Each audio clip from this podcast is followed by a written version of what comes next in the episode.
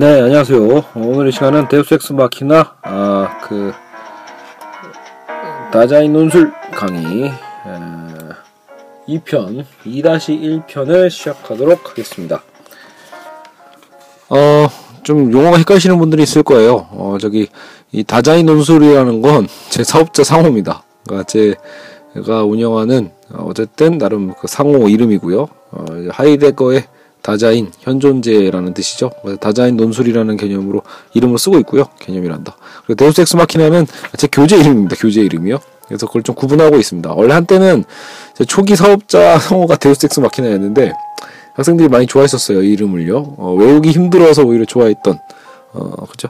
그리고 발음하기 더 편해요. 데우스 엑스 마키나요. 다자인 논술은 어, 발음할 때는 괜찮은데 어감은 괜찮은데 이게 한글로 쓰면요 어 거의 100% 100이면 100 다 디자인 논술로 읽기 때문에 사실은 예, 난감해요 그래서 사실 이름을 바꾸고 싶은데 어쨌든 일단 여러분 그 사업자 등록이 그렇게 되어 있기 때문에 아, 이름 바꾸기도 귀찮아서 일단은 다자인 논술이라는 어, 그죠 상호명을 쓰고 있고 어, 제가 쓰고 제가 쓴 제가 작, 이제 만든 교재 이름은 데우스 엑스 마키나로 쓰고 있습니다. 제 같은 오늘 이 시간은 어, 문명과 문명, 국가와 국가, 바로 이 세계화에 대한 주제를 어, 첫 시간을 다뤄보도록 하겠습니다. 어, 일단 그 지난 시간에 이제 어쨌든 저희 파트 1이죠. 시간의 문제들이라는 가장 큰 틀에서 이제 1-1과 1-2번을 예전에 했던 강의로 제가 올렸습니다. 그래서 인간과 자연, 인간과 우주의 어떤 관계에 대해서 어 어쨌든 기본적인 어떤 개론을 달아봤습니다. 그래서 인간과 자연의 인식 변화에 따른 환경 파괴 문제 그리고 인문학의 위기를 함께 통틀어서 달아봤던 그 강의가 있었고 또 두 번째는 아마 환경 파괴 문제와 지속 가능한 발전이라 이름으로 뭐 경제 성장이냐 환경 보존이냐 뭐 이런 논쟁점들을 다뤘던 수업을 제가 이제 올렸을 거예요.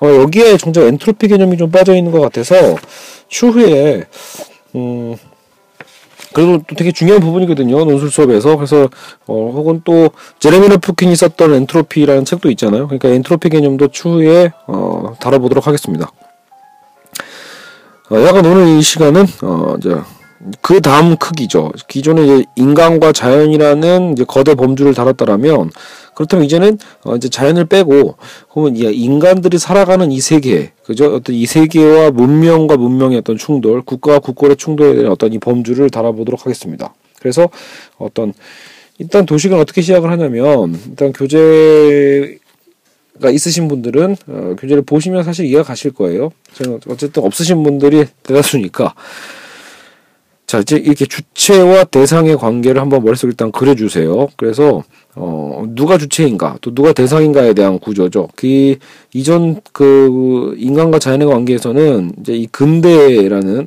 근대적인 시기에서는 인간을 주체로 두고 자연을 수단과 도구로 뒀었죠. 그래서 인간 주체가 어, 자연을 도구화하는 이런 어떤 인간 우월론 관점, 이성 우월론의 관점이 어떤 환경 파괴나 인문학의 위기를 가져다 줬다라고 분석을 해왔었거든요. 근데 이제 예, 이제는 그 주체의 자리에 이제 민족과 민족, 국가 국가의 어떤 개념을 집어넣으면 됩니다. 그래서 역시 이것도 이분법의 문제가 돼요. 그래서 어 단절된 관계죠. 주체 그러니까 서로가 서로를 폭력의 관점으로 보는 거예요. 어디가 주체인가는 중요하지 않죠. 결국은 어, 국가와 국가 간에 서로가 그렇게 바라본다라면 자기가 스스로를 주체로 인식하는 거고 어 반대 입장을 대상과 도구로 인식을 함으로써 폭력적인 관계가 이루어지게 되겠죠. 결국은 그게 전쟁이라는 어떤 개념으로 드러나는 게 아닐까 싶습니다. 여하튼 여러분 이제 세계화의 문제를 이렇게 다룰 때 어, 기본적인 포맷은 이래요. 오늘날 세계가 하나로 만나고 어떤 끊임없는 교류를 하고 있는 것도 사실이잖아요. 뭐 FTA도 그렇고 꼭 어떤 무역 개방이 아니더라도 문화적 교류에서도 그렇죠. 그래서 우리가 기본적으로 뭐 어, 미국의 음악, 미국의 어떤 문화들이 이제 한국에 들어오고 또 심지어 뭐 인도 음식, 뭐 일본 음식 여러 가지 음식적인 어떤 교류, 문화적 교류도 있고요. 그리고 삶의 어떤 양식적인 부분도 많이 공유하고 있죠. 그래서 세계화하면은 결국은 어떤 하나가 된다라는 이미지를 갖고 있거든요. 근데 역설적으로 세계화가 하나가 된다는 개념도 갖고 있지만 분열된다는 의미도 갖고 있는 셈입니다. 왜냐하면 이상 그건 이상한 거예요. 세계화가 진행되면 될수록 세계가 뭔가 하나로 교류하고 소통하는 것 같지만 정작 아까 제가 말씀드린 이분법의 도식과 함께 오히려 점점 더 국가가 많아지는 겁니다. 점점 더 분쟁과 분열이 많아지는 역설적인 현상이 벌어지고 있죠. 그러니까 이런 역설이 왜 벌어지는가를 살펴보는 게 아, 이번 단원의 목적이기도 합니다. 그리고 이제 제 나름의 어떤 최근에 다뤄보면 다뤄볼수록 결국은 어, 또 이런 어떤 세계화의 문제의 이면에는 결국은 이 자본주의 메커니즘이 바로 본질적인 원인이 아닐까라는 생각이 들기도 합니다. 그러니까 어, 국가와 국가, 민족과 민족이라고 하더라도 결국은 인간의 문제잖아요. 그러니까 인간과 인간의 관계가 오히려 그 서로 어, 너무 폭력의 대상으로 보는 관점이 생기게 된 건 돈 때문이라는 거죠. 사실 그 자본의 어떤 권력을 좀 걷어내고 나면 서로가 서로를 바라볼 수 있는 어떤 여유나 힘이 생길 텐데 어, 그런 것들을 철저하게 방해하는 게 결국은 이 자본의 세계화가 아닐까 싶습니다.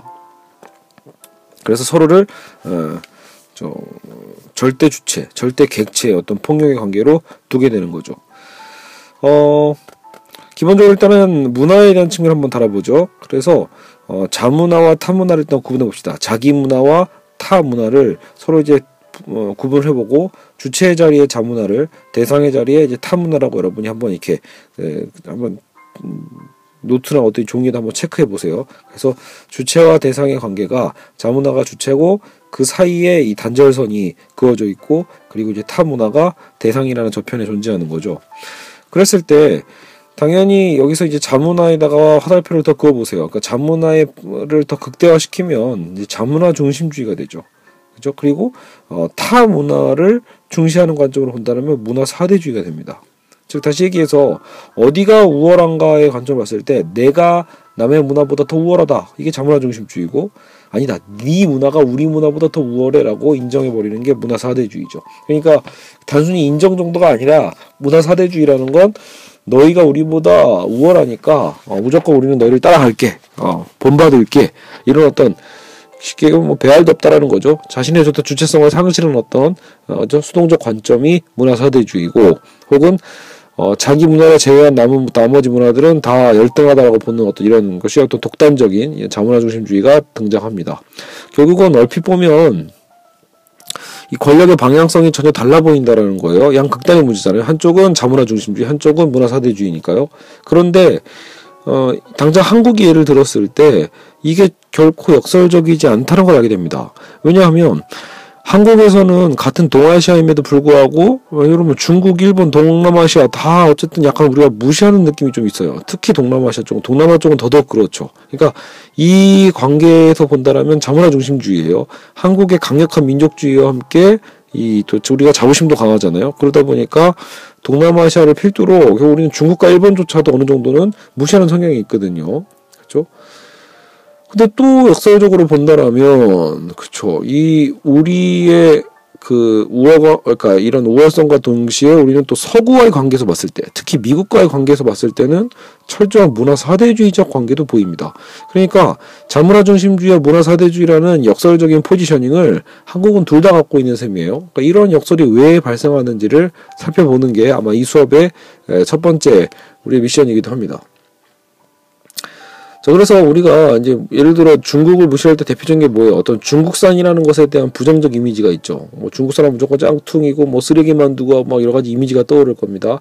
아, 그럼에도 불구하고 사실 근거가 좀 빈약합니다. 왜냐하면 어 이거는 일종의 그 중국의 거대한 규모를 생각해 봤을 때 용납될 수 있는 수준의 것일 수도 있거든요. 단지 어, 한국과 굉장히 밀접한 부분이 있기 때문에 아무래도 우리가 그런 중국의 어떤 문제점인 문제적인 어떤 상품들을 더 자주 볼 수 있는 부분이 있겠죠. 하지만 알고 보면 여러분 값싸고 더럽고 불량스럽다는 그 이미지 그 기호를 우리는 중국산이라는 개념으로 포장하고 그냥 그렇게 믿지만 어 사실 여러분 한국에도 얼마든지 값싸고 더럽고 불량스러운 그죠 음, 제품들은 많이 있죠. 한국에도 얼마든지 비양심적인 제품들도 많이 있습니다. 그러니까 중국산이라는 이유만으로 어떤 부정적인 이미지를 갖다 씌우는 것은 사실은 부당한 어떤 논리라고 볼 수 있어요. 그죠? 그 결국 이에 이면은 어느 정도 중국인에 대한 어떤 멸시와 빈정거림이 숨어 있는 것이기도 하고요. 그 한국인의 어떤 이런 차별적 시선과 폄하한 듯한 오만한 태도에 어떻게 보면 이제는 어때요? 중국인들도 반항 감정으로 다시 대응하고 있는 시점이기도 합니다. 예전에 그 북경 아시안 게임이었죠, 최근에.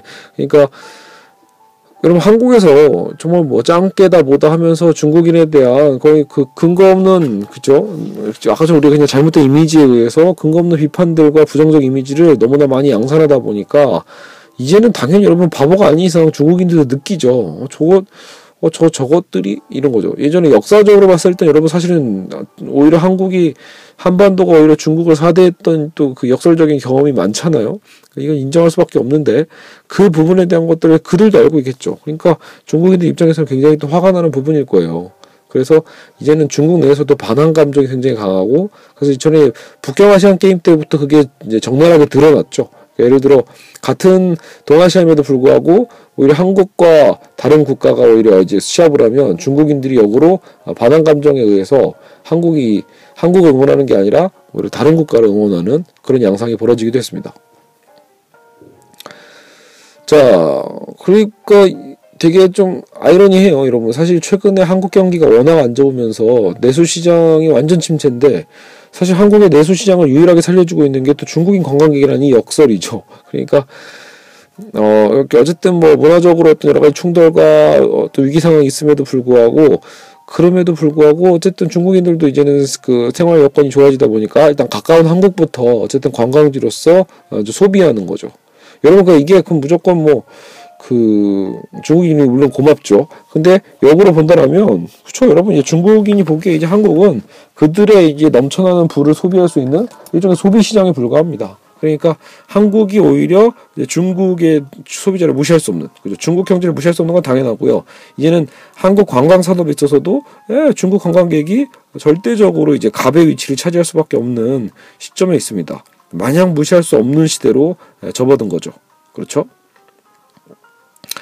자, 그리고 어, 결국은 이미 세계에 거의 미국과 맞먹을 정도로 맞먹는 그죠? 영향력을 끼치는 중국이 예, 그 중국조차도 우리는 여전히 아직도 예전에 그 어, 서구에게 빌빌대던 청나라라는 어떤 인식이 벗어나지 못하고 있는 이 상황에서 어, 당연히 그러면 어, 경제적으로 아직 한국보다 부족한 동남아시아를 어, 부정적으로 보는 건 어떻게 보면 당연하다고 볼 수도 있습니다. 그죠? 어, 한때 세계 또 2위 강대국이었던 일본조차도 우리는 어, 그죠? 일단 뭐 물론 역사적인 여러 가지 이유가 있겠지만 일본조차도 우리는 그래도 굉장히 무시하는데 음, 동남아시아는 말할 것도 없겠죠. 어, 그러다 보니까 이 동남아시아 이 분들에 대한 차별적 이 전문화 중심주의가 상당히 문제가 크다라고 볼 수 있어요. 하지만 우리는 여기에 대해서도 반성할 필요가 있죠. 우리 한국 경제 발전이 여전히 중요한 산업은 2차 산업입니다. 제가 이 장하준 교수 책을 봤을 때 되게 의미가 있게 느껴진 게 그거였거든요.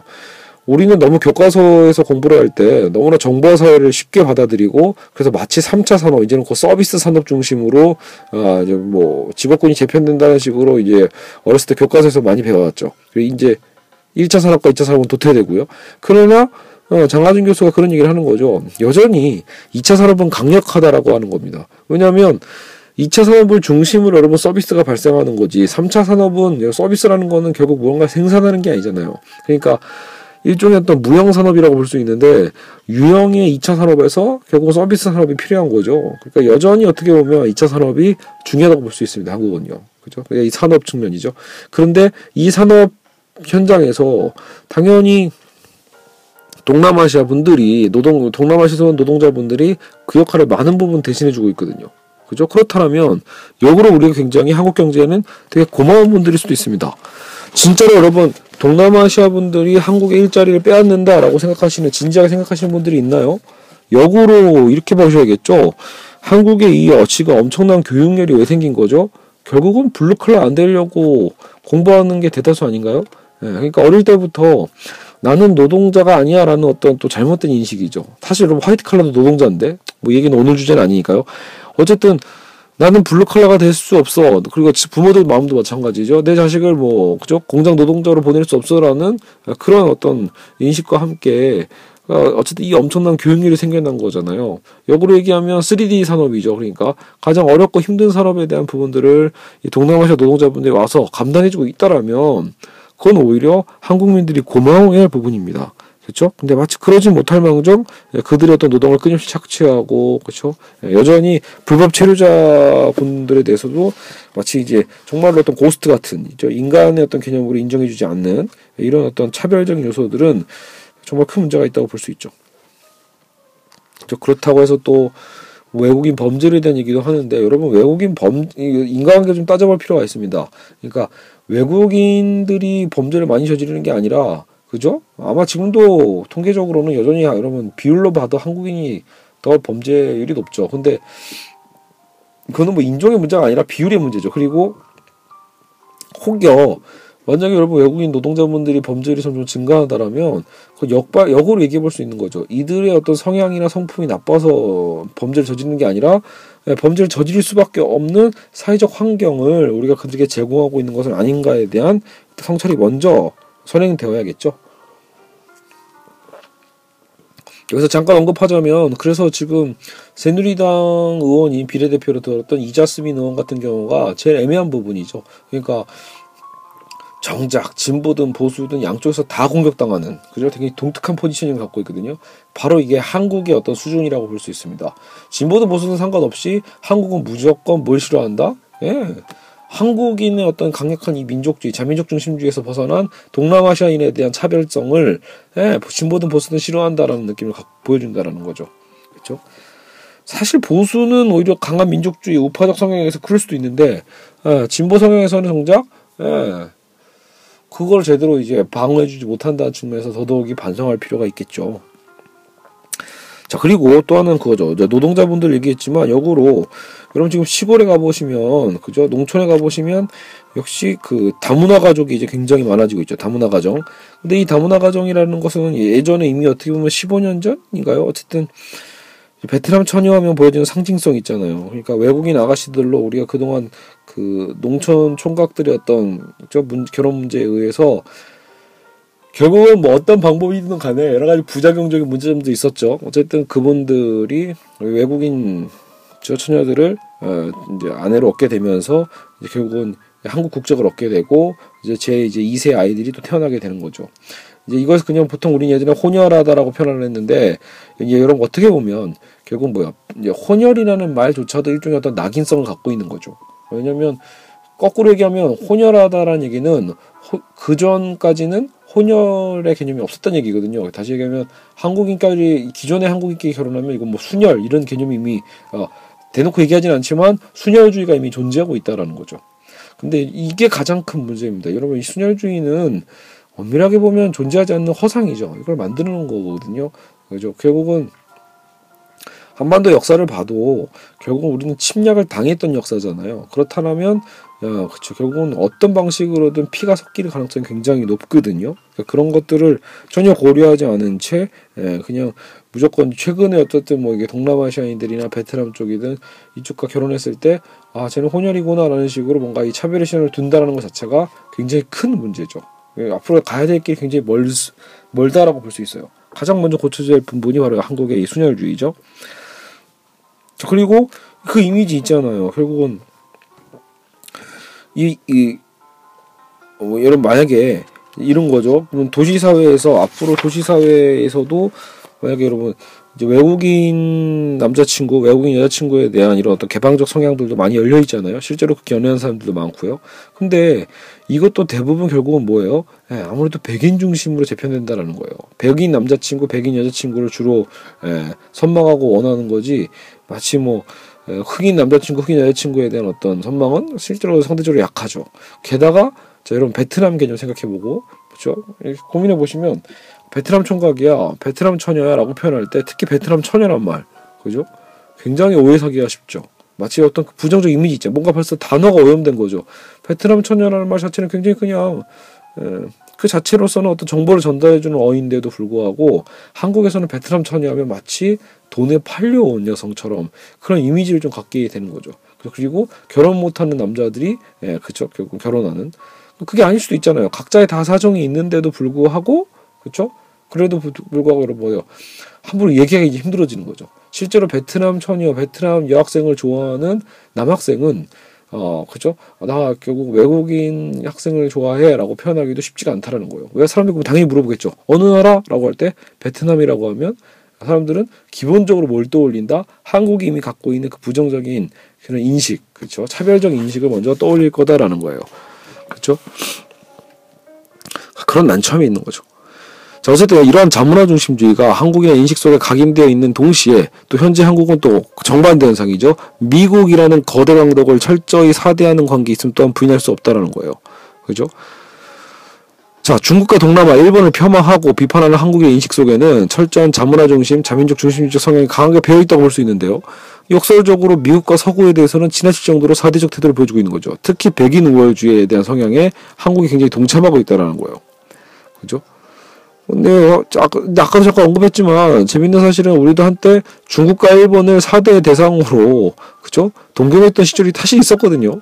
근데 그 부분들에 대해서는 중국은 정말 뭐 여러분 굉장히 길고요. 일본은 친일 시대를까지만 얘기하더라도 어쨌든 무려 30몇 년 아닙니까? 그러니까 어쨌든 중국과 일본에 대한 어떤 4대 관계가 있었는데 지금은 또 어떤 증오 관계로 변한 거고요. 그죠? 물론 전략적인 외교 관계라고 볼 수도 있겠지만, 아. 어쨌든 이 미국에 대한 선망은 특히 좀 심각합니다. 그러니까 어 물론 현 시대의 그, 그 이 어떻게 보면 이제 한 길어야 이게 한 100년 정도니까요. 그러니까 그래서 더 영향이 커 보이는 걸 수도 있, 겠지만 그죠. 어쨌든 미국으로 인해 한국이 실질적으로 많은 결국은 도움도 받았지만 어쨌든 우리의 전통 문화, 한국적 가치까지도 아낌없이 버릴 정도로 한국은 현재 철저히 미국화되어 있다라는 우리의 그 포지셔닝을 잡아낼 필요가 있습니다. 서구화되고 있는 거죠 말 그대로 이미 서구화된 거다라고 볼 수도 있습니다. 한국어와 한글보다 영어 교육이 중시되고 서구식 옷차림과 서구식 음식, 서구식 주택 구조, 서구식 교육 체계, 그리고 사상, 서구 사상 저 역시도 마찬가지죠. 저도 개인적으로 동양 철학 책보다는 서양 철학 책을 훨씬 많이 보거든요. 동양 철학은 아, 정작 저도 한자를 잘 모르니까 제대로 이해하기도 힘든 부분이 있고요. 어쨌든 대학도 기업도 심지어 관료제, 정치권 모든 것이 다 이미 우리는 서구적인 제도에 재편되고 있습니다. 그러니까 이런 상황 속에서 우리가 과연 한국적인 것이 좋은 거다라는 표현 자체가 의미가 있는지 그것도 돌이켜볼 필요가 있다라는 거죠. 그죠? 자, 그럼 이제 중요한 건 이거예요. 사실 얘기만 해도 한도 끝도 없겠죠? 여러분, 그러니까 우리가 왜 서구를 동경하고 어떻게 동경하는가 이런 거요. 어떻게 우리는 서구 우월주의를, 그쵸. 그렇게까지 강하게 받아들이고 있는가에 대한 얘기들을 한다면 끝, 밑도 끝도 없을 거예요. 자, 그러면 중요한 건, 왜 그러면 우리는 이런 그 이중성, 이제 자문화 중심주의로서 동남아를 비롯한 어쨌든 뭐 일본, 뭐 중국 다 이렇게 동아시아를 이렇게 무시하는 힘 대체 어디서 나오냐, 무슨 용기로. 그리고 동시에 또 어, 미국과 백인에 대한 건 전혀 이게 지리적으로 가깝지도 않은데 왜 그렇게 우리는 선망을 하고 왜 그렇게 많은 것들을 그들의 문화로 이미 포장해 버렸는가에 대한 질문이겠죠.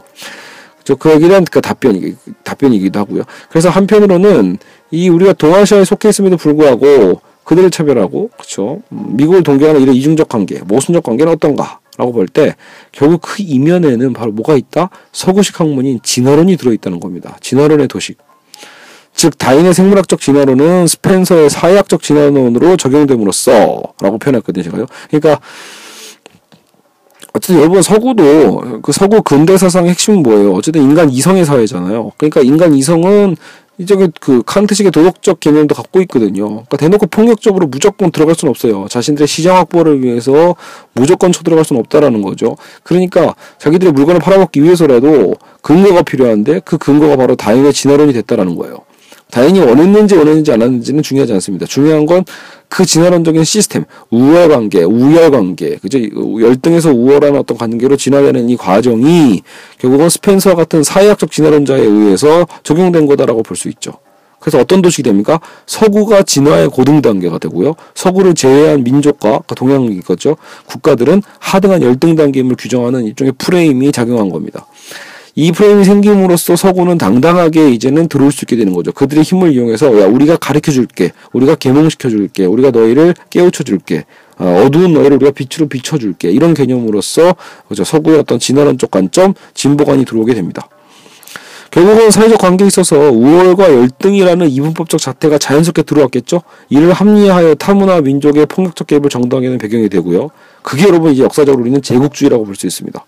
이러한 권력의 도식, 우열과 열등의 관계를 한국적 상황에서 재배치를 다시 한번 해보자라는 거예요. 중요한 건 우리 이제 한국에 대한 분석이니까요. 그러니까 우월의 관계, 한국의 입장에서 우월한 종족은 미국이에요. 근데 한국인의 관점에서 열등한 종족은 중국과 동남아 등등이에요. 그러니까 무슨 말이죠? 우리의 현재 포지션이 그 중간에 끼어 있기 때문에 우리는 아까 말씀드렸듯이 어, 문화 자문화 중심주의와 문화 사대주의라는 역설적 관계가 다 드러나는 겁니다. 즉 우리는 중간 단계인 거죠. 그러니까 진화론적인 관계에서 봤을 때 한국인은 중국과 일본을 미기하고 동남아시아도 미기하고 그죠 그들은 굉장히 뭔가 촌스럽고 이런 개념처럼 열등하게 본다라면 서구는 여전히 우리가 닮아가야 될 시스템, 닮아가야 될 문화 이런 개념으로서 동경하는 개념이 변하지 않았다라고 볼 수 있습니다.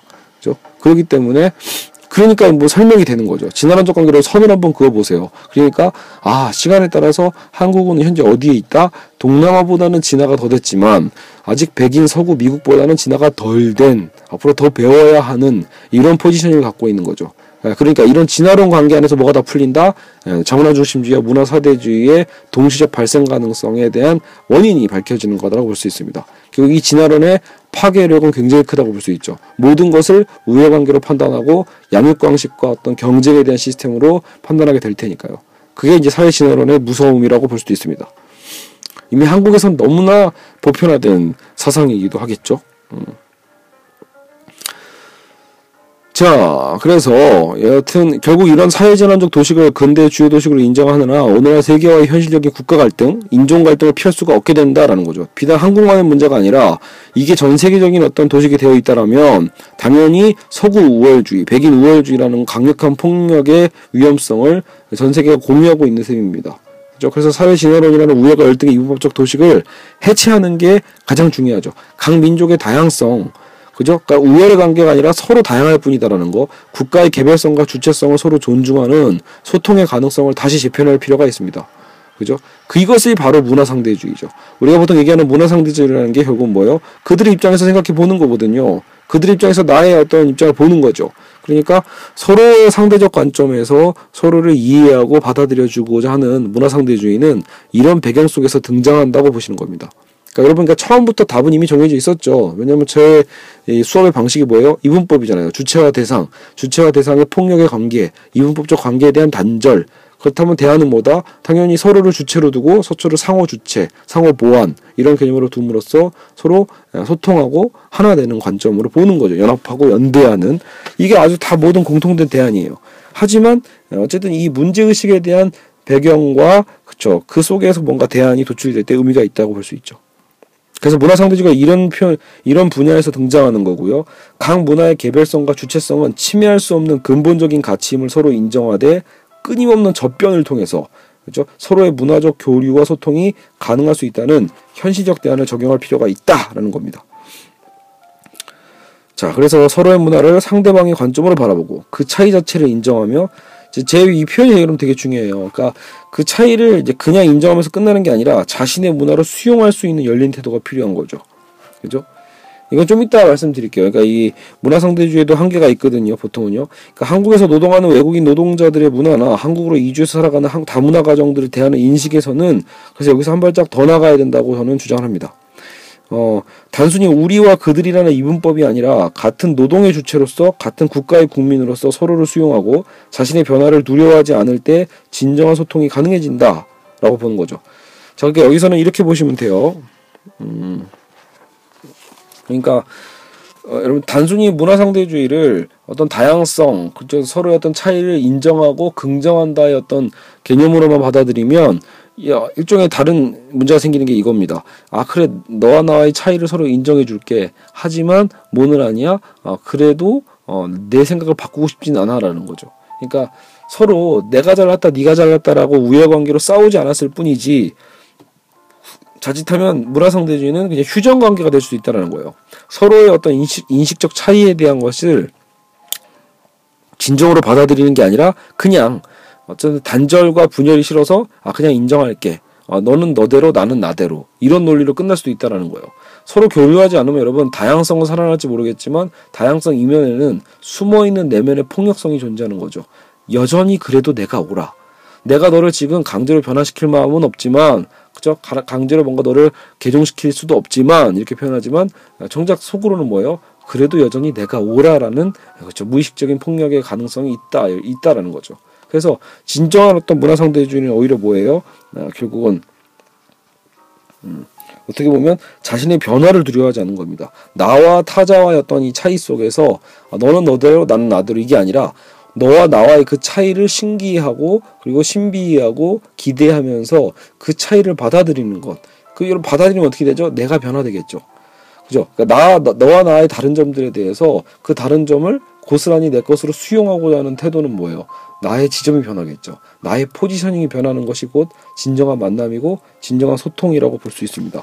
여러분 들레주의 차이의 철학이 사실 이런 개념을 갖고 있는 셈이죠. 그러니까 기존의 프랑스에서 얘기했던 다문화주의, 다양성이라고 표현할 때는 서로의 차이를 인정하고 긍정하는 것 정도라고 표현됐다면 결국은 어, 들레즈가 얘기하고자 하는 어떤 노마드의 개념은 뭐예요? 자기의 자리를 움직이는 겁니다. 내 자리를 또아리를 틀어놓은 채로 인정할게, 인정할게, 인정할게, 우리의 다양성은 이렇게 존중되는 거야. 이런 개념에서 멈추는 게 아니라 자기 자리를 실제로 다가서는 겁니다. 타인의 견해로 다가서면서 그 차이와 차이에 대한 관계 속에서 예, 어떤 생성을 만들어내는 거죠. 새로운 차이를 또 만들어내면서 그것을 긍정해 가는 삶을 살아가는 것. 결국은 어, 예, 어떤 노마, 예, 노마드의 어떤 유목적 사유를 얘기할 수 있죠. 끊임없이 이동하면서 끊임없이 생성하는 관계로 가자라고 보는 게 어떤 들레지의 차이의 철학이기도 합니다. 이 부분을 문화론에도 어, 적용해 볼 수 있다라는 거죠.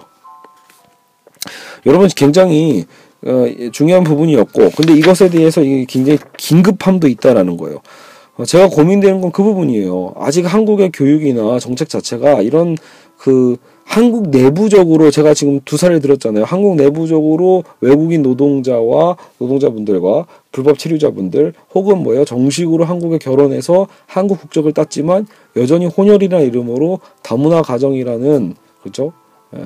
보호기도 하지만 역으로 낙인이기도 한 다문화 가정이라는 어떤 그죠 강제적인 포지셔닝을 당해 있는 이분들에 대해서 우리는 굉장히 다급함이 필요하다라는 거죠. 왜요? 여러분 앞으로 10년도 안 남았어요. 지금 지방에서는요, 그죠? 이 도시에서 사시는 분들은 주변에 자기 자녀분들이 외국인, 외국인처럼 보이는, 그죠?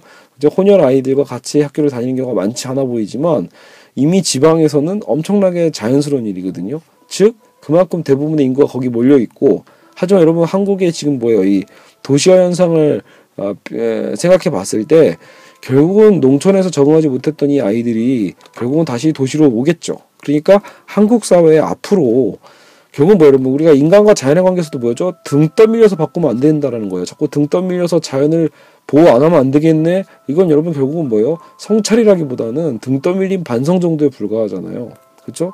왠지 이거 좀 치졸하죠. 자기 스스로 뭔가 아, 타자에 대한 배려를 통해서 변화되는 게 아니라 그죠. 이 타자에는 자연도 들어가는 거죠.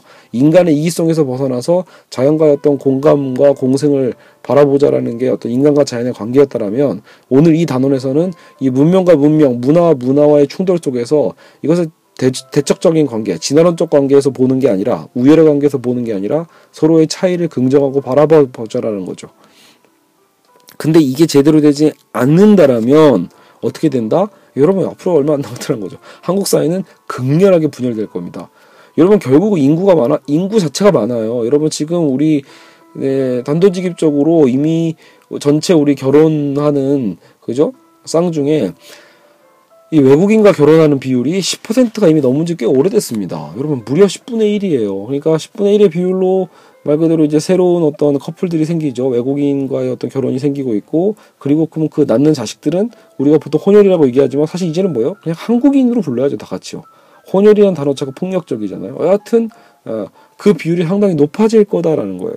근데 거기서 만약에 여러분 그러니까 이건 자연스럽게 섞이면 되는 건데 한국이 자꾸 그걸 구분짓기 한다라는 거죠. 자꾸 너희와 나는 달라. 우리는 순혈이고 너희는 혼혈이야 이런 개념에 이분법적인 폭력의 무의식을 갖고 있는 한 한국 사회의 미래는 굉장히 암담하다고 볼 수 있습니다. 극한 분열로 치닫게 되겠죠. 그렇죠?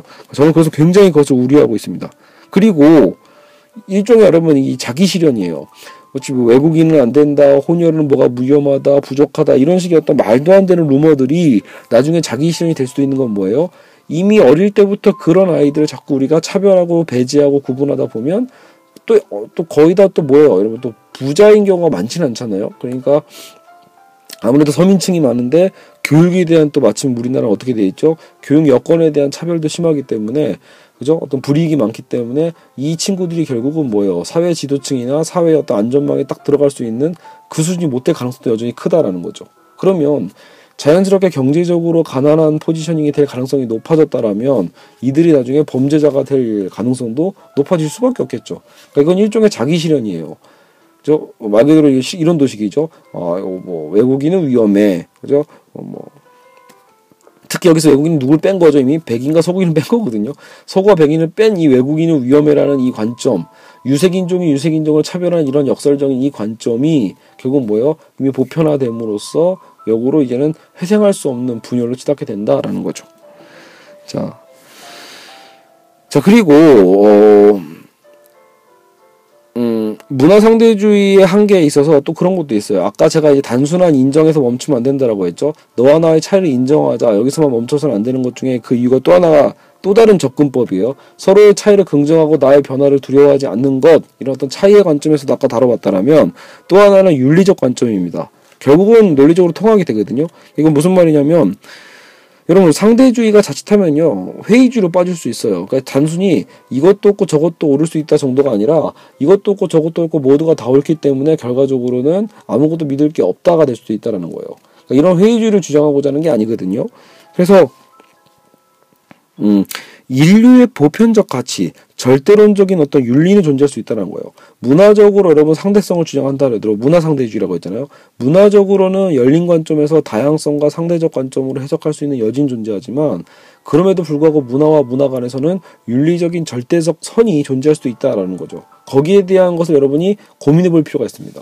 물론 누군가는 야 그거조차도 결국은 상대성 아닐까라는 거죠. 그러니까 예를 들어 이런 거 있잖아요. 대표적으로 뭐 식인 문화 같은 거. 여러분 그리고 또 뭐야 그 이슬람의 명예살인 같은 거에 대해서 우리는 어떻게 바라볼 수 있죠? 여기에 대해서 결국 우리는 뭔가 비판하고 싶잖아요. 왜요? 인간의 인권이 상실되고 있고 인간의 생명권, 기본권, 인간의 어떤 자유가 박탈되고 있는 현장들이니까 거기에 대해서 우리는 비난하고 싶죠. 근데 그 누군가는 야 그거조차도 걔네의 선택이고 걔네의 자발성이니까 그것을 마치 보편적 관점에서 비판해서는 안 돼. 그건 폭력에 불과해라고 역시 그 반론도 만만치 않습니다.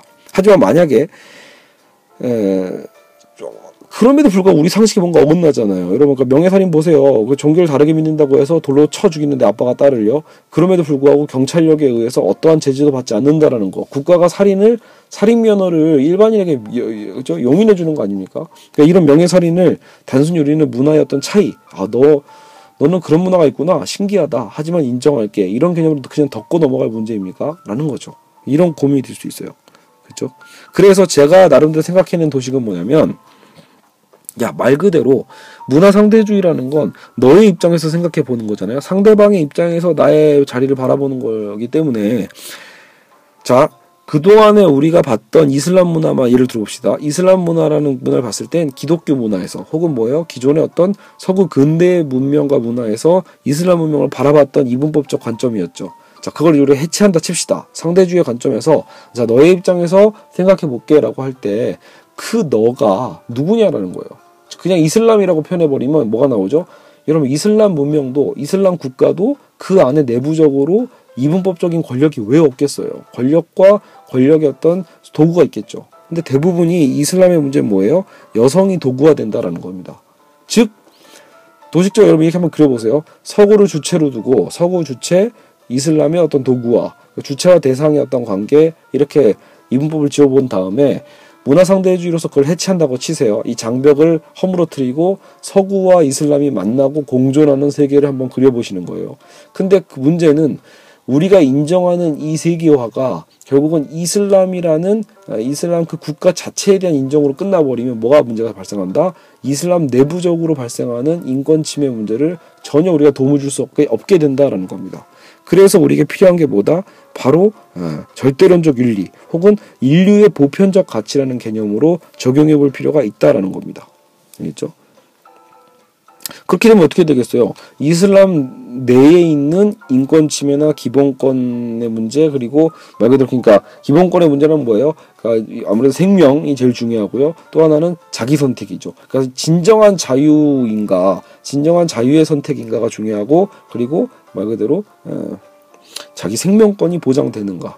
이 두 가지 기준만 보더라도 굉장히 중요한 문화론적인 평가를 해볼 수 있게 됩니다. 그래서 우리가 어디까지 개입할 수 있는가에 대한 고민도 거기서 시작이 된다라고 볼 수 있죠. 적어도 최소한 이제 여러분 개입의 여부는 나중에 또 고민해 보고요. 이건 또 또 다른 문제거든요. 여하가 우리가 어, 단순히 상, 문화 상대주의라는 이름으로 모든 게 다 옳다 옳다라고 갈 수는 없다라는 거예요. 그거는 결코 어, 일종의 회의주의와 그죠? 어, 잘못된 상대주의에 더 빠져버릴 수 있다라는 거죠. 그래서 이슬람 내의 권력 관계를 또 살펴볼 필요가 있다. 이슬람만이 아니죠. 우리가 거는 식인 문화도 마찬가지거든요. 식인 문화 안에 있는 권력 관계는 무엇인가라고 또 살펴보고 거기서 결국 여러분 너무나 자발적으로 행복하게 식인종에게 먹히는 또 인간은 드물 거 아니에요. 그러니까 그런 폭력적 관점을 우리는 비판해 볼 필요가 있다라는 겁니다. 알겠죠? 그래서 문화상대주의가 인류의 보편적 가치를 지키는 선 안에서 적용될 수 있다고 볼 수 있지만 근데 그래도 이제 또 다른 문제는 뭐다? 현실적으로 발생하는 타문화 내 폭력과 인권율에 있어 과연 얼마나 개입 가능한 권리가 있냐라는 이제 마지막 문제가 남았습니다. 자, 여러분 이제 지금까지 다시 한번 정리해 볼게요. 여러분 사실 제가 지금 너무나 졸려서 어, 사실 여러분 제가 눈을 감고 지금 얘기하고 있었거든요. 처음에 교재를 펴놓고 읽으면서 가려고 했는데 제가 지금 너무 피곤해서 지금 제대로 녹음이 됐는지도 모르겠어요. 지금 막 지금 막 눈 감고 예, 지금 막 지금 얼결에 막 지금 막 나오고 있거든요. 이 강의 자체는 워낙 많이 했던 거니까 익숙한데도 불구하고 모르겠습니다. 이 강의가 지금 어떻게 녹음되는지 나중에 한번 들어보고 엉망이면 지워버릴게요. 아, 여간 여러분 이해를 좀 해주세요. 제가 이제 사실은 저는 이제 현장에서 학생들과 눈을 마주치고 뭐 질문 던지고 그 사람 학생들의 이 주제에 대한 이 써온 답을 첨삭해가면서 이런 얘기하는 걸 되게 좋아하거든요. 왜냐면 여러분 이것도 만남이죠. 그러니까 예, 만남과 만남의 찰나에서 같은 게 아닌 거예요, 여러분. 그러니까 이 차이의 반복이죠. 일종의 동일한 것 같지만 매 순간 같은 여러분 이 같은 주제를 저는 얼마나 많이 강의했겠어요. 문화 상대주의에 대해서 저는 강의만 100번 정도를 넘겠겠 100번이 뭐예요. 제가 지금 강사만 노술 강사만 지금 8년째가 넘잖아요. 그러니까 문화 상대주의에 대한 교재는 조금씩 변했겠지만 어쨌든 이 얘기 아까처럼 막 제가 그 이슬람 얘기나 뭐 이런 얘기는 주장창 해왔거든요. 너무나 익숙한 거죠. 눈 감고도 그래서 수업할 수 있어요. 하지만 아, 아쉬운 건 뭐예요? 아, 정말로 여러분 이 마주보고 사람과 사람이 강의하는 것 그게 진짜 행복한 거거든요. 그 수업 자체를 할때 아, 정말 저도 힘이 날 때가 있어요. 학생들이 딱히 반응해주고 그잖아요. 눈만 보면 알아요. 대답해주지 않아도 학생들 눈만 봐도 아 지금 몰입하고 있구나. 그러면 막 저도 모르게 막 애드립이 막 나오고 역으로 막 학생들이 막 어, 되게 피곤하게 왔는지 뭔가 졸려하거나 혹시 뭐 이렇게 힘이 없었고 반응 없으면 저도 확 수업이 죽고는 합니다. 뭐 여하간 잠깐 사담이었고요. 자 마지막 부분으로 가보죠. 지금 우리가 아, 문명과 문명, 그죠 문화 문화의 충돌에 대해서 한국의 자문화 중심주의의 문제점 다뤄봤고 문화 사대주의였던 사례 다뤄봤고 자문화 중심주의와 문화 사대주의라는 양 극단의 현상이 왜 발생했다? 알고 보니까 서구 중심의 문화 진화론적 측면이 근본적인 원인이었다라는 거죠. 근데 이 문화 진화론의 도식을 한국도 고스란히 받아들였기 때문에 발생하고 있는 문제다라는 거예요. 그러니까 우리가 서구인 것마냥 착각하는 오늘 수업에서는 안 나오는데 결국 그게 오리엔탈리즘과 같거든요. 서구 우월주의를 우리 것으로 내면함으로써 내가 서구가 됐다라는 한국이고 서구고 한국이고 백인이고 한국이고 미국화 됐다라는 일종의 정신병적인 착각이에요. 그 착각이 만들어내는 폭력의 어떤 이중주라고 보실 수 있는 거예요. 남 우리가 남을 무시하고 또 우리가 우리 것을 그냥 내던지고 예, 바로 우리가 동경하는 건 따라가 버리는 여기에 치명적인 치명타가 있죠. 또 제가 아까 잠깐 말씀드렸지만 관광 산업에 대해서 중국인의 어떤 중요성들 중요한 현실을 얘기했잖아요. 이게 여러분 결국 몇 년 못 갈 거예요. 왜냐면 관광의 핵심은 어디에 있냐면요. 결국은 그 나라의 문화의 특수성에 달려 있거든요. 다양성에 달려 있죠. 여러분 볼 게 없으면 원리가 없는 게 관광이잖아요. 쉽게 얘기해서 그들만의 뭔가 문화가 있어야 되고 그들만의 어떤 문화 양식이 있어야 되는데 한국은 너무나 많은 것들을 버려버렸기 때문에 결국은 너무나 서구보다 더 서구적인 짝퉁이에요. 서구를 베끼다 보니까 서구보다 더 서구적인 국가를 변질돼 버렸죠. 일종의 시뮬라크르예요. 그거 자체가 관광의 가치가 있는지 모르겠네요. 그러니까 즉 나중에는 결국 한국적 메리트가 떨어짐으로써 관광 산업도 결국은 사양길로 접어들 겁니다. 그죠? 제가 보기엔 단순히 중국 특수의 의한 방식으로 여러분 여러분 이건 반사이익이에요. 그러니까 한국의 문화관광부는 정신 차려야 됩니다. 지금 뭐 관광수이 높다고 우쭐댈 때가 아니라 그죠? 여행사들도 마찬가지고요. 우쭐될 때가 아니라 뭐예요? 빨리 우리는 문화 콘텐츠를 계속해서 보존하면서 개발을 해야겠죠. 아니면 나중에 여러분 절대 한국으로 여행 오지 않습니다. 여러분 우리 입장에서 봐도 한국에서 한국적인 것들이 없잖아요. 그렇죠. 한국의 전통을 살릴 만한 것들이 없잖아요. 경복궁 같은 얘기 하지 마시고요. 이건 여러분 궁 하나 정도는 다 있잖아요. 그게 아니라 한국의 전통 가옥들은 얼마나 보존되어 있고 전통 의상은 얼마나 존재되어 있고 그렇죠? 전통 음식에 대한 문화도 마찬가지죠. 맨날 김치만 자랑할 수는 없잖아요. 한국에 음식이 그것만 있는 게 아닌데도 불구하고 정말로 이제는 우리가 너무나 식습관이나 모든 생활 패턴이 서구화됨으로써 없어져 버린 관계가 돼 버렸죠. 여하튼 그래서 그런 문화 진화론적인 우열 관계를 해체하고 문화 상대주로 우리는 아, 확대할 필요가 있다라고 했죠. 그러면서 우리는 어, 벗어날 수 있다. 문화 상대주의. 근데 문화 상대주의도 아까 들레주적인 차이가 필요하다고 했죠. 단순한 차이의 인정이 아니라 인정해서 머무를 것이 아니라 나의 자리를 변화시키는 것. 그죠? 나 남의 어떤 차이를 내 것으로 받아들이면서 내가 변하는 걸 두려워하지 않는 것. 그죠? 그러면서 서로 함께 연대하고 서로 함께 상호 주체가 되는 되어가는 과정이라고 볼 수도 있어요. 근데 문제는 그 안에 문화상대주의 어떤 윤리적인 문제, 보편적 가치에 대한 측면을 지금 방금 제시를 했고요. 자, 그렇다면 이제 우리는 얼만큼 개입해야 되는가? 자, 설령 자, 우리가 문화상대주의 관점을 적용할 때 인류의 보편적 가치만큼은 지켜야 된다. 절대론적 윤리의 선만큼은 지켜야 된다는 어떤 이 마지막 전제를 뒀다고 칩시다. 그렇다면 조금 뭔가 틀린 게 보여요. 예를 들어 아까 명예살인 문제가 됐든 그죠. 그건 뭐 아까 전에 대표적인 사례죠. 리비아의 어떤 카다피가 이제 그죠 학살했을 때 결국은 전쟁으로 개입을 했는데 과연 우리가 개입할 권리가 있는가에 대한 어떤 뭐 논쟁입니다.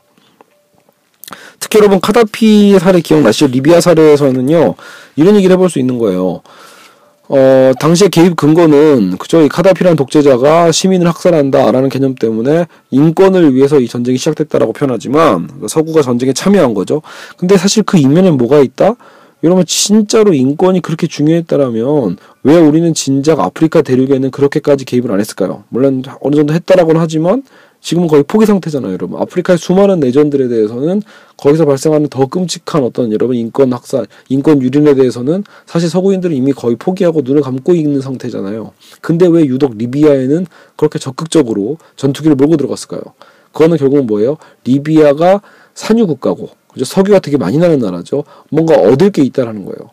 결국 여러분 공짜가 아닙니다. 세계화가 아무리 뭐 인류가 하나 된다라고 멋지게 치장한다 해도 결국에는 자국의 이익, 자국의 돈이 되는 역할에만 참여한다라는 거죠. 그래서 어, 카다피를 물리칠 때 결국은 나중에 폭격 안 할 수가 없잖아요. 그러니까 자기 그럼 그 리비아 국가는 쑥대밭이 되는 거예요. 6.25 전쟁 때 결국 뭐예요, 여러분 한반도만 쑥대밭이 되고 그죠? 정작 그죠? 잠정국에서는 아무 문제가 없었던 것처럼 예, 여러분 그 약속은 결국은 해 당사자국들은 완전히 피폐화 되는 거죠. 그랬을 때 전후 복구할 때 이 복구 국가가 또 누가 우선순위를 두는가 이것도 우선순위 걸 누가 따간다? 전쟁에 돈을 많이 들인 국가들이 따가는 거예요. 그러니까 말이 인권으로 시작하는 거지. 여러분 그것은 일종의 포장일 뿐이지 결과적으로는 이 전쟁을 통해서 얻게 되는 전쟁 특수 이것을 노리는 게 어, 가장 본질 아니냐 이런 비판이 가능하다라는 거죠. 그래서 우리가 인류의 보편적 가치를 필요로 하는 어떤 문화 상대주의를 주장한다 할지라도요, 그 보편적 가치란 말이 이렇게 기망돼서는 안 된다는 거죠. 그죠? 결국은 속이기 위한 이데올로기로 쓰여져서는 안 된다라는 거예요. 진정한 어떤 인권에 대한 접근이 필요하고, 그리고 우리가 아까 그 자유권이 중요하다고 했잖아요. 아무리 정당한 논리를 하더라도요, 강요할 수는 없다라는 거예요. 그러니까. 예를 들어 여러분 뭐 프랑스 히잡 문제도 마찬가지예요. 프랑스 내에서 이슬람 여성이 히잡하지 못한다라고 해서 프랑스도 강제화 시켰는데 그러니까 더 반발이 심하죠. 왜요? 강제화했기 때문이죠. 결국 여러분 자유를 줘야 됩니다. 그러니까 우리가 보기에 틀렸다라고 표현할지언정 절대론적 윤리에 어긋난다, 보편적 가치에 어긋난다라고 할지언정 그렇다고 해서 우리가 그것을 강제로 바꿀 수는 없다라는 거예요. 비판할 수 있는 권리까지가 있는 거죠. 그죠? 그리고 어 일종의 간섭 정도랄까요? 자꾸 주변 국가 혹은 뭐야 그 내부적으로 뭐 이런 거 있을 거 아니에요. 히잡을 쓰는 걸 반대하는 이슬람 내 여성 인권 단체가 있을 거 아니에요. 그들을 우리는 도울 수 있겠죠. 간접적으로 돕고 국제적인 여론을 형성해서 아, 압박할 수는 있겠죠. 그럼 보편적 윤리를 어긋나게끔 그렇죠? 인권을 유린하는 어떤 이 국가나 단체에 대해서 우리는 국제적인 여론 몰이를 통해서 압박할 수 있어요, 충분히. 근데 거기서 지나쳐서 법으로 인해서 혹은 폭력으로 인해서 강제화시킨다는 것은 결국은 아무리 그 목적이 선하다 하더라도 수단이 좋지 않으면 또 역시 악한 결과를 가져올 수밖에 없죠. 폭력은 또 다른 폭력을 낳을 뿐입니다. 알겠죠? 그래서 결국은 리비아 사태도 결국은 어땠어요? 결국은 더 다른 폭력을 불러왔고요. 프랑스의 히잡 착용 금지도 또 다른 폭력을 다시 불러오죠. 알겠죠? 그래서 강제 개입에서 그들의 어떤 주권을 침해하는 건 굉장히 큰 문제가 있다. 그만큼 여러분 각 국가, 각 민족의 주권이라는 건 굉장히 중요합니다. 국가 주권을 함부로 침해해서 안 되는 거는 어, 맞는 말이죠. 그래서 그것을 꼭 조심할 필요가 있다라고 볼 수 있습니다. 알겠죠? 그래서 자 지금 오늘은 결국은 어 제가 이제 비몽사몽간에 새벽 1시면 사실 그렇게까지 늦은 시간이 아닌데 아, 제가 아까 그 장동민 편까지 녹음을 하고 잠깐 아내랑 좀 마녀사냥 잠깐 보고 다시 이렇게 녹음하다 보니까 정말로 막 졸음이 쏟아지네요. 여러분 정말 죄송합니다. 자, 여하간 할 말은 거의 다 한 것 같아요. 그러니까 어 어쨌든 우리가 상대주의, 문화적인 어떤 다양성을 강조하고 주장한다 하더라도 인류의 보편적 가치나 절대론적 윤리를 지키는 선에서 이렇든 지금 여러분 이게 무조건 이거는 제가 일종의 어떤 보편적 대안을 내둔 것 뿐이고요. 근데 이거 그냥 여러분 무한 상대주의 개념으로 가실 수도 있어요. 그래서 처음부터 상대주의를 비판하면서 처음부터 진화론적 관점으로 주장하실 분들도 가능합니다, 여러분. 알겠죠? 저는 이제 그 경우의 수를 다 다루고 있는 거죠. 여하간 설령 그래서 문화 상대주의를 간다 할지라도 그리고 설령 어떤 차이의 철학을 통해서 뭐 다양성을 받아들이고 뭐 한다 할지라도 결국은 뭐예요?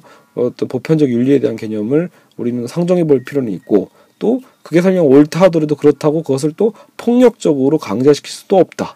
굉장히 복잡하죠. 그러니까요.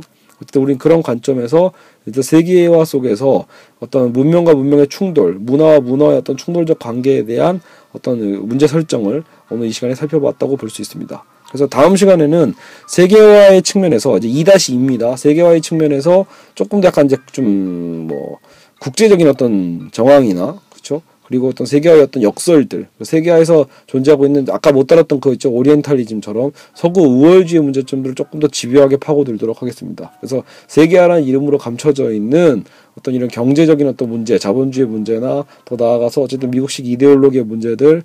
그런 것들을 조금 더 세분화시켜서 살펴보면서 어, 이 단어를 마치도록 하겠습니다. 어쨌든 오늘은 2-1 끝입니다. 여러분 고생하셨습니다.